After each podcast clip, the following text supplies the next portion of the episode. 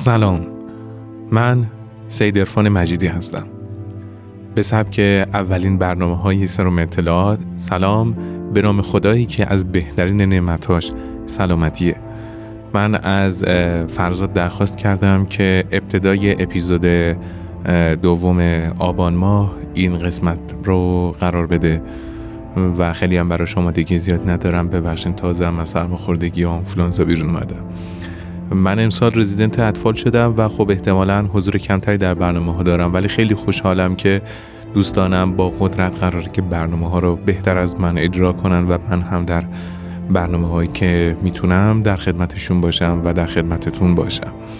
فقط خواستم که خواهش کنم که برنامه ها رو لطفا با دیگران به اشتراک بذارید و اگر فکر می‌کنید که برنامه ها می‌تونه براشون مفید باشه مطلعشون کنین چون الان یک تلاش چهار سال است که داره پیش میره و همچنان ما فقط به عشق این که این آگاهی بین مردم منتقل بشه و دیرتر با مشکلات سلامتی مواجه بشن داریم این کار رو انجام میدیم و هیچ حمایت مالی تا این لحظه نداشتیم.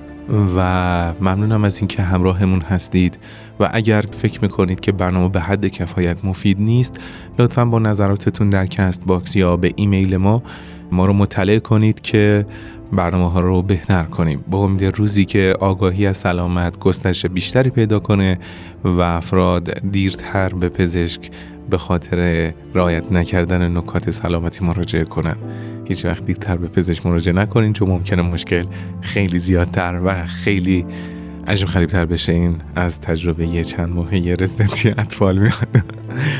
به خدای بزرگ میسپارمتون و دعوت می‌کنم که از برنامه بچه ها لذت ببرید. امیدوارم که سرم اطلاعات با قدرت باقی بمونه و برنامه های بیشتر و بهتری تولید کنه.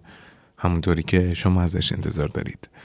ممنونم و دعوت می‌کنم که برنامه رو بشنوید.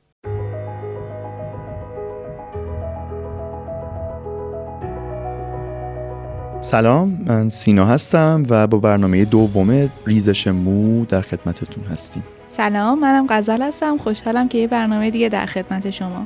سلام ارفان هستم. تو این برنامه شنوندم بیشتر. نه هنوز صدام گرفته.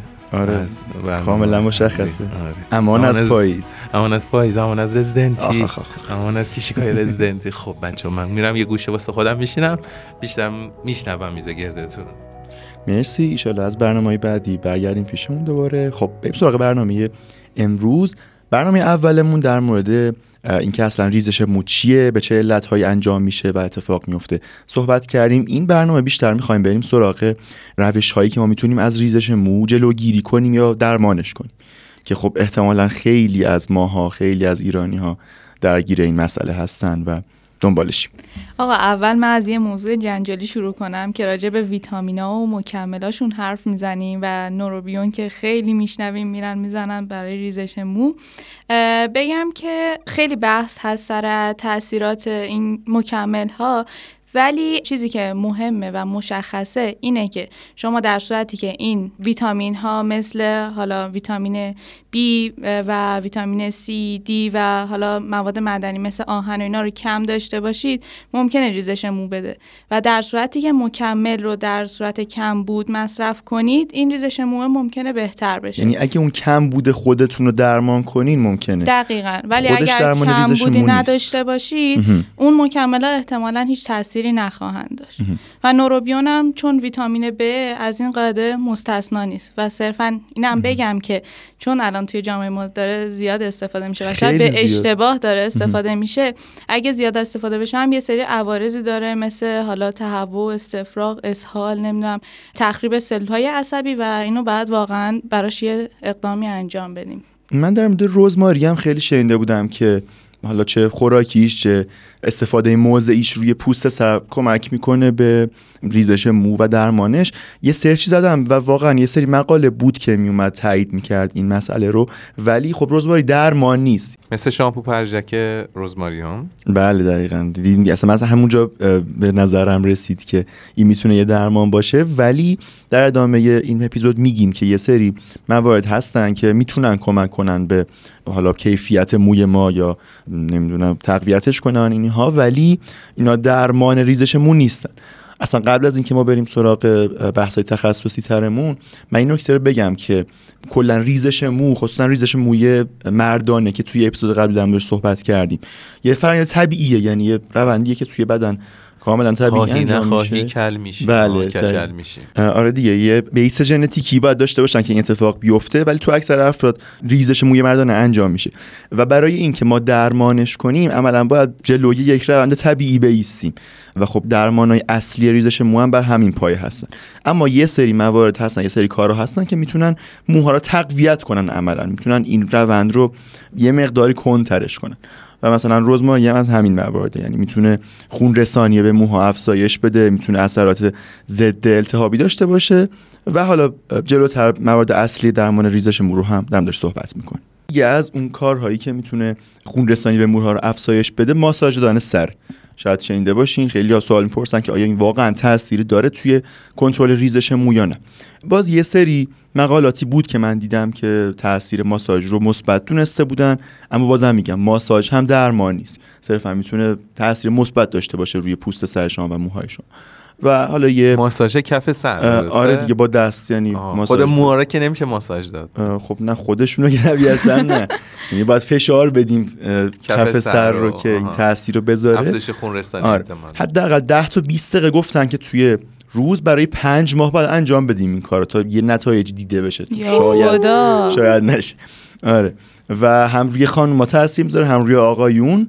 هم با دست میشه انجامش داد هم با یه سری دستگاه مخصوص و خلاصه می‌تونه کمک کنه دیگه به این قضیه. واقعا خسته کننده است و طولانی باید این کار انجام بدی تا اثر کنه. ایشالله. آره. ایشالله. قبل از اینکه بریم سراغ داروها من دیدم یکی از شنوندگانمون کامنت گذاشته بودن برامون که در مورد ماینوکسیدیل و فیناستراید که درمانای اصلی ریزش مو هستن بگین. چون خیلی ها میگن که این دارو اصلا یا اثر نداره یا به خاطر عوارضش ما مصرف نمی کنیم به چه صورت هست استفاده از این دارو؟ این داروها رو اول من بگم که خب ما توی برنامه قبل یه سری راجع به حالا ریزش موی عفونی هم صحبت کردیم. خب اگه اون بیماری رو داشته باشن قاعدتا باید درمان بشن و اون درمانه می‌تونه اثرگذار باشه. و حالا کچلی های ارسی هم یه سری دارو داره.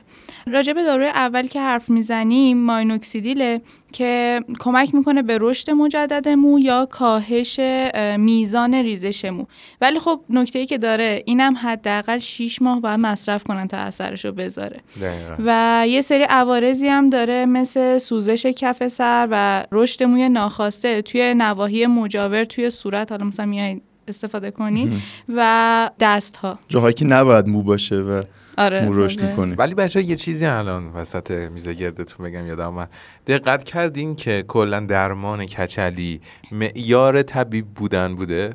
یه کلگر طبیب بودی سر خود آره. یعنی بله. اگر می‌تونستی این کارو بکنی پزشک خوبی بوده اگر نه که برو کشکتو نامردی بوده چون با چیزایی که ما الان می‌دونیم واقعا نمیشه درمانش کرد کامل. آره. یه چیزی میذاشتن رو میز که طرف نتونه کار کنه از همون اول از پزشکا. ببین تبلیغات ضد پزشکا از این داستانا بوده دیگه. خب؟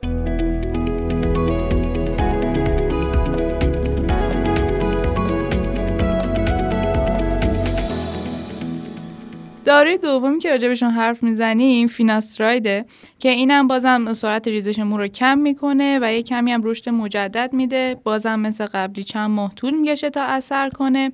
یه نکته ای که بود اینه که توی مردای بالای 60 سال اثر خوبی نداره. ولی خب معمولا این قرص اصلا توی مردا استفاده میشه. و توی خانمای باردار نوشته بود که به این قرص حتی وقتی که شکسته شدن خانمای باردار به این قرص نباید دست بزنن. حالا مصرفشون که هیچی نباید, حتی نباید دست بزنن. مصرفشون که هیچ. حالا یه آرزه نادری که نوشته و ممکن توی مردا باعث سرطان پروستات بشه ولی خب خیلی قطعی نبود. البته فکر کنم اصلی ترین آرزه ای که آقایون به خاطرش از مصرف فیناستراید یا خودداری می‌کنن یا دوست ندارن انجام بدن عوارض جنسیشه. یعنی به خاطر مکانیسمی که این دارو داره می‌تونه باعث بشه توی یک سری از مردان که مثلا میل جنسی کاهش پیدا کنه مشکلات نوز پیدا کنن. و خب چیزایی که دوست ندارن اتفاق بیفته. برای همین خب خیلی بعضی وقتا بایاس وجود داره سر استفاده از این دارو چون عوارضش هم طبیعتا 100 درصدی نیستش. مکانیسمش هم من یه خلاصه ازش بگم. این دارو از تبدیل تستوسترون به یه هورمون دیگه به اسم دیهیدروتستوسترون جلوگیری می‌کنه. حالا یادتون باشه توی برنامه قبل ما گفتیم که این دیهیدروتستوسترون باعث میشه که موهای ما یعنی فرایند ریزش مو رو تسریع می‌کنه و طبیعتا وقتی این دارو از ایجاد این هورمون جلوگیری بکنه این ریزش مو هم کنترل میشه تا حدی. تو ریزش موی آندروژنی بله دقیقا. ریزش موی مردانه. مردانه. و داروی سوم که بخوام اشاره کنم داروی اسپیرونولاکتونه که اینم بازم تولید هورمون های مردانه یا آندروژن ها و تستوسترون رو کاهش میده و همین باعث کاهش ریزش مو در موارد ریزش موی مردانه میشه. و اگر همراه با داروی ماینوکسیدیل استفاده بشه اثرش بیشتر میشه. یه مورد دیگه هم که نوشته بود اینه که اگر موضعی استفاده کنیم بهتر از خوراکیه چون اسپیرونولاکتون روی هورمون اثر می‌ذاره. وقتی که خوراکی مصرف می‌کنیم کاملا سیستمیک اثر میده و ممکنه بقیه عملکردهای بدن رو مختل بکنه جالبه که من یه آماری خوندم در درباره مقایسه ماینوکسیدیل و فیناستراید که میمد مقایسه می‌کرد که هر روی چه درصدی از افراد می‌تونن تاثیر بذارن. ماینوکسیدیل توی دو سوم افراد دو سوم مردان البته یعنی تو خانم این مطالعه انجام نشده. تو دو سوم مردانی که ریزش موی مردانه داشتن از ریزش مجدد مو جلوگیری کرده و تو یک سوم بقیهشون با اینکه استفاده می‌کردن همچنان موهاشون میریخته و تو 15 درصد حدودا تونسته تاثیر مثبتی بذاره. اما خب اون عوارضی که داشته کمتر آزار دهنده بوده نسبت به فیناستراید ولی فیناستراید اینطوری بوده که توی دو سوم باعث رشد مجدد مو شده و تو یک سوم افراد از ریزش بیشتر مو جلوگیری می‌کرده. یعنی تاثیرش قوی تر از ماینوکسیدیل بوده ولی خب زمانی که باید استفاده کنن هم طولانی تره دو سال حداقل باید استفاده کنن تا اثر خوبی بذاره روش. حالا چیکار کنیم دکتر؟ کدومش بهتره؟ حالا بیمار به بیمار فرق می‌کنه ولی کلا بستگی به شرایط بیمار داره و معاینه پزشکی متخصص پوست. و خب حالا من یه چیزایی خونده بودم. مثلا گفته بود که فیناستراید برای افراد جوون بهتر می‌تونه باشه. برای افرادی که مثلا مکمل های ورزشی که توش هورمون رشد داره بهتر می‌تونه باشه. ولی بستگی داره دیگه. باید پزشک معاینهشون کنه حتما. آه. آقا ترکیب دوتا دارو چون منم شنیدم که دوتا دارو ممکنه با هم استفاده کنه افرادی که ریزش موی خیلی شدید دارن می‌تونن از ترکیب دوتا دارو هم استفاده کنن. ولی بازم باید با تجویز پزشک باشه. یه سوالی هم که باز افراد می‌پرسن و براشون پیش اومده اینه که خب ما عوارضش برامون مشکل زاست. نمی‌تونیم دوز دارو رو کم کنیم. این استاندارد نیست. یعنی که درمان استاندارد فیناستراید مثلا یک میلی گرم در روزه. ولی بعضی از یعنی برای هر روز هفته. ولی بعضی از پزشکان میان یک میلی گرم سه بار در هفته تجویز می‌کنن. گفتم این استاندارد نیست ولی تقریبا اثر یک ساین داره و میشه این کارم انجام داد. نظرم تهش باید به پزشک مراجعه کنم و خود پزشک می‌دونه که برشون باید چیکار کنه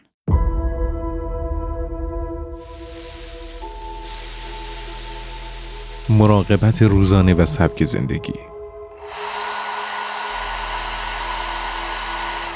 ادعاهای درمانی که سابقه چند صد ساله داشته و اکنون بیشتر از گذشته بیان می شود. رنگ، حالت و تعداد مو تأثیر جدی در ظاهر ما خواهد داشته برای دانستن روش های درمان ریزش مو و رویش مجدد آن همراه سروم اطلاعات باشید.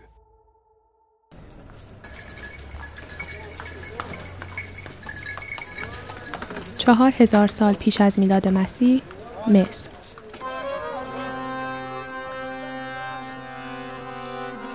مقداری سم اولا، چند دانه خرما، چند پنجه سگ را با هم سابیده، با روغن مخلوط کرده و روی سر خود بگذارید. سه هزار سال پیش از میلاد مسیح هند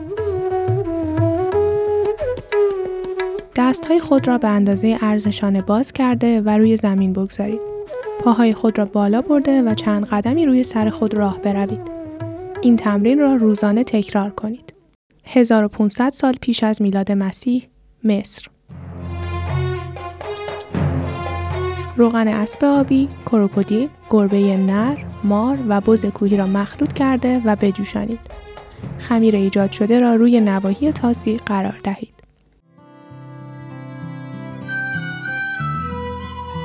هزار سال پیش از میلاد مسیح ایرلند موشی را درون کوزه سفالی گذاشته و در آن را مهرموم کنید. کوزه را زیر آتش خاک کرده و یک سال بعد به سراغش بروید. اما حواستان باشد که بدون دستکش به آن دست نزنید. چرا که این معجون جادویی رویش مو ممکن است باعث شود از سر انگشتانتان مو جوانه بزند.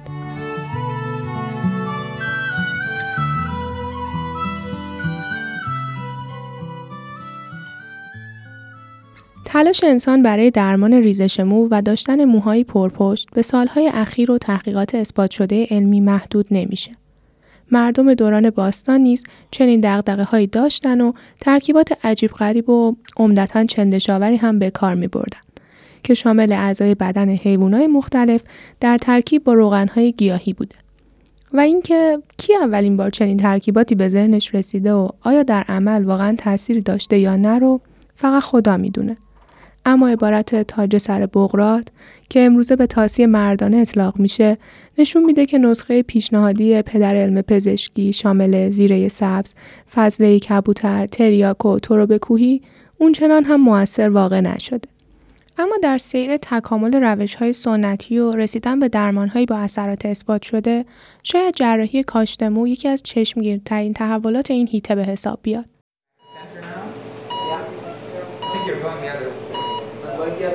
اصول پشت این جراحی ها همون دستاوردهای جراحی پیوند پوسته و اولین بار توسط جراحی ترک برای درمان فاووس یا نوعی کچلی قارچی به کار برده شد که طی اون پوست نواحی سالم پشت سر رو برداشته و با موفقیت روی جای زخم قرار داد.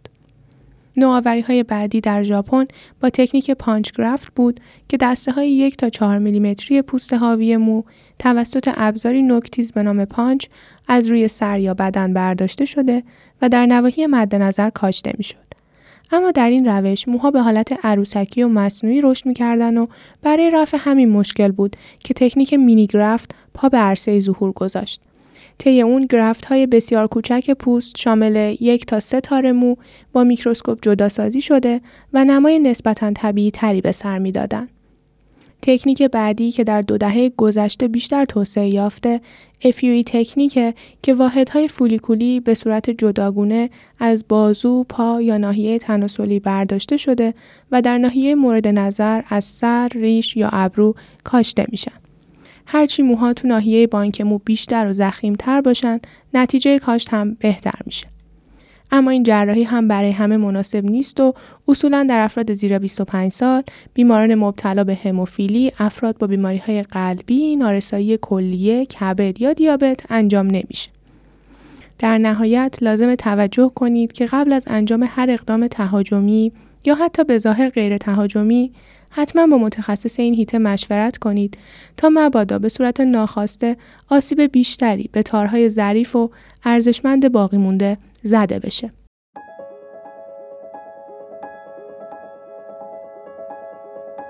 با آگاهی حریف بیماریت شد.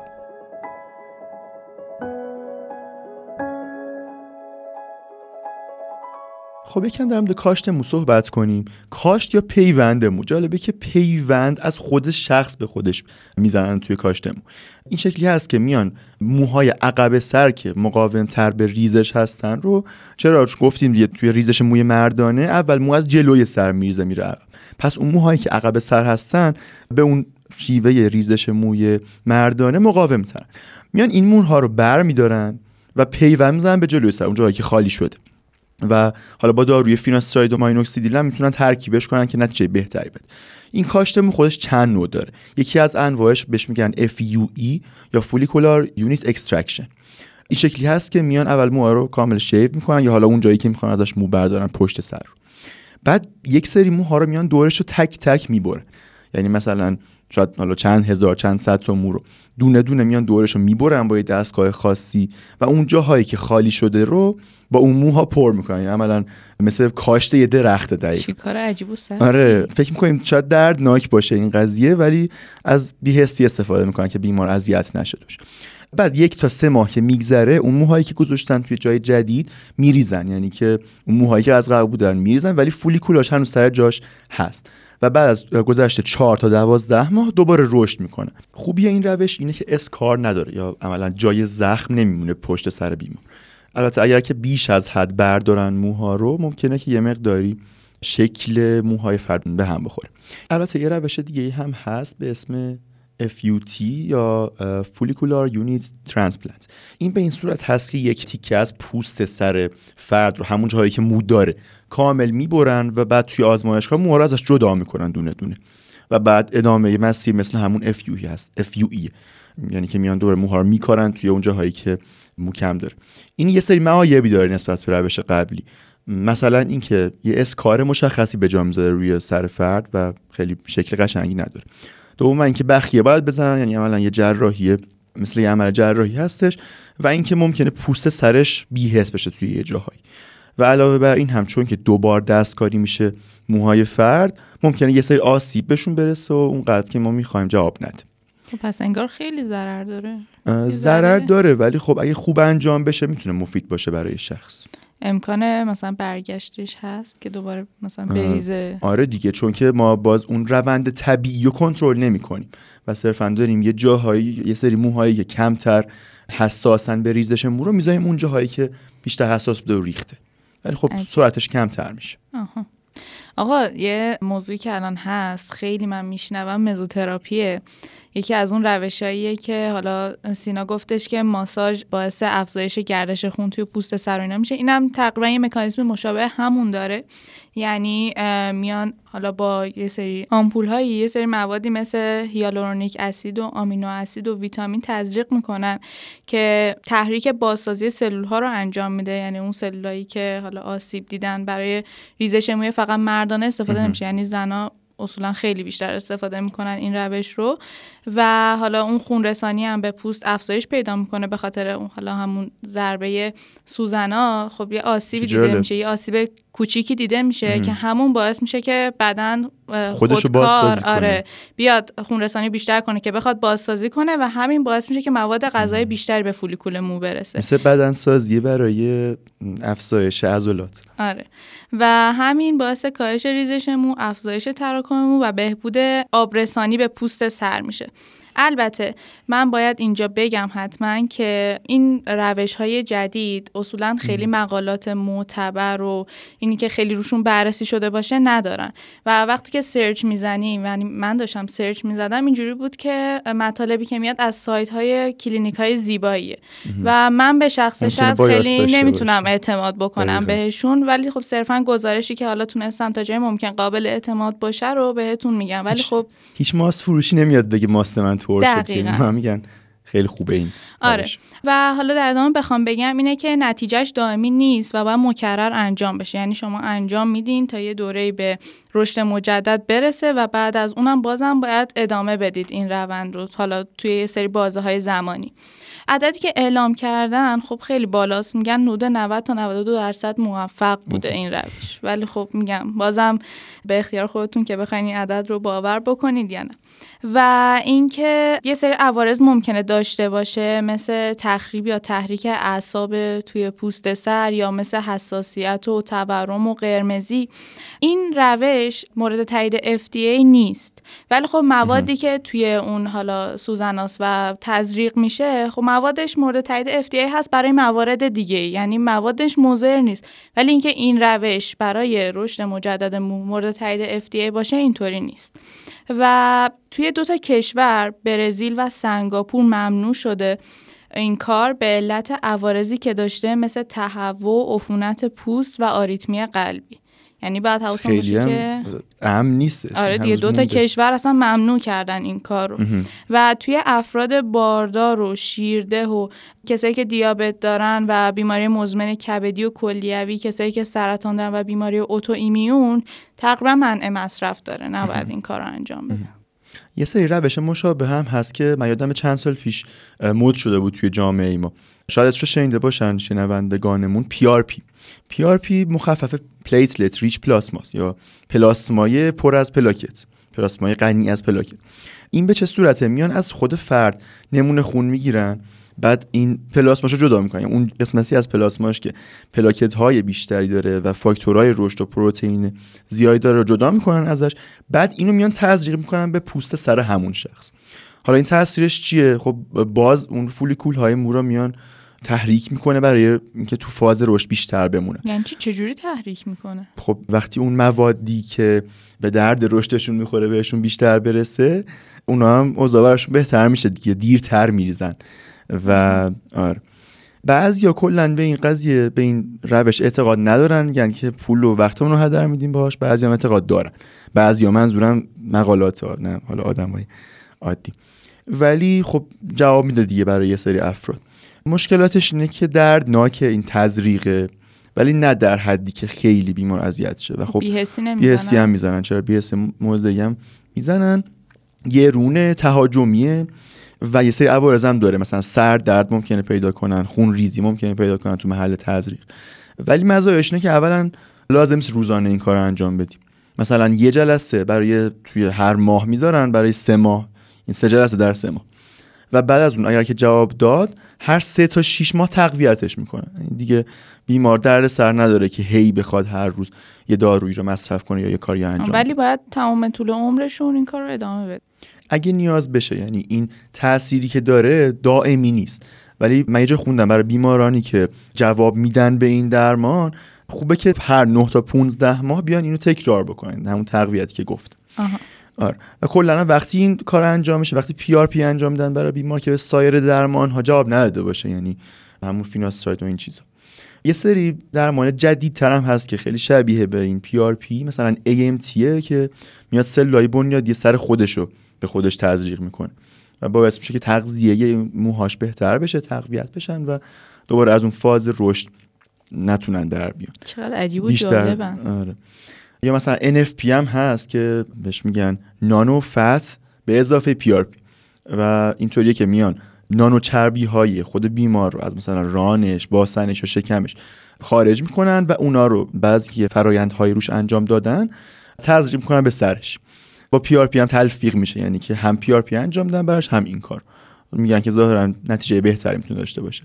یه جایی من دیدم تشبیهش کرده بود به خاک و کود مناسب برای سردی مثل یه مزرعه هست که این کار رو براش انجام.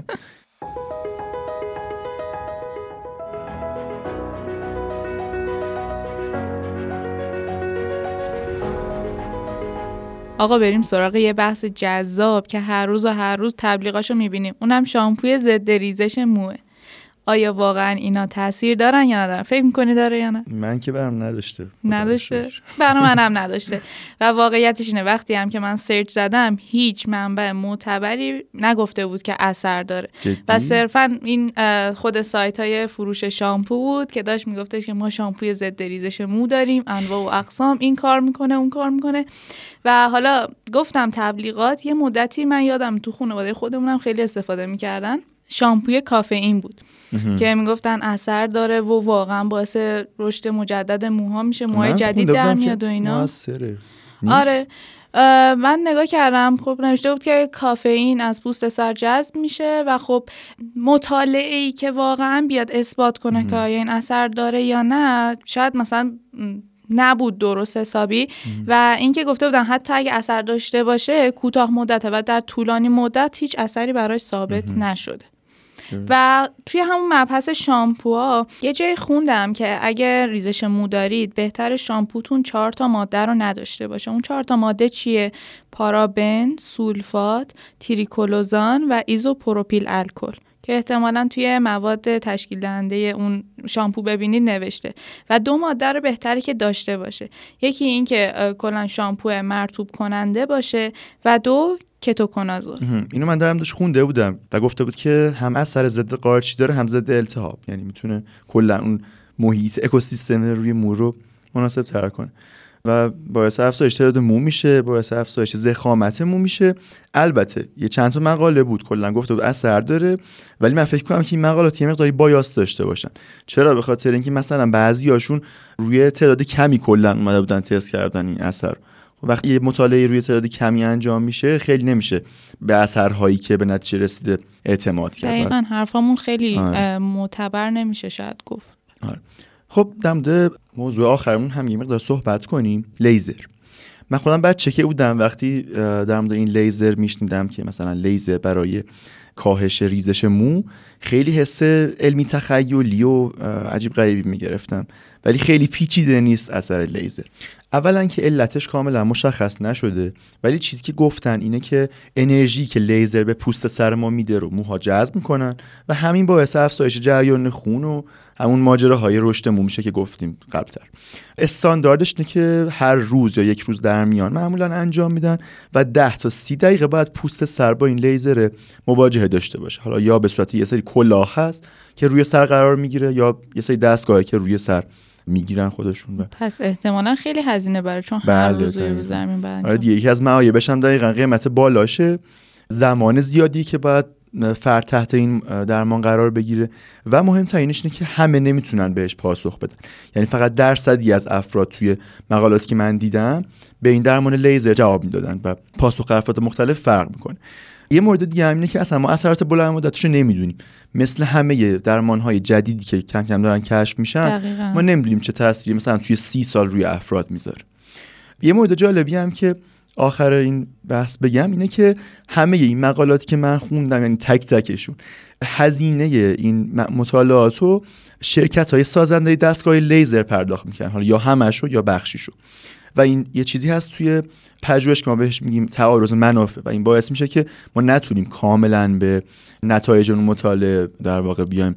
اعتماد کنیم و مطالعه خوب مطالعه قابل اعتماده که هزینه شو کسی داده باشه که تعارض یعنی منافعی تو همون موضوع نداشته باشه. کاش واقعا بیان مطالعاتی انجام بدن که ما بتونیم بهشون استناد کنیم و استفاده کنیم. دقیقا.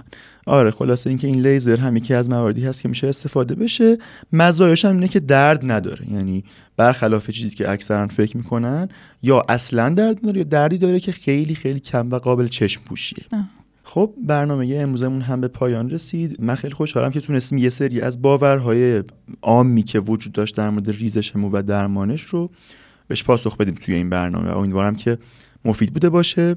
و باز هم مثل برنامه های قبل تاکید می‌کنم که هیچ وقت درمانی رو خود سر انجام ندید.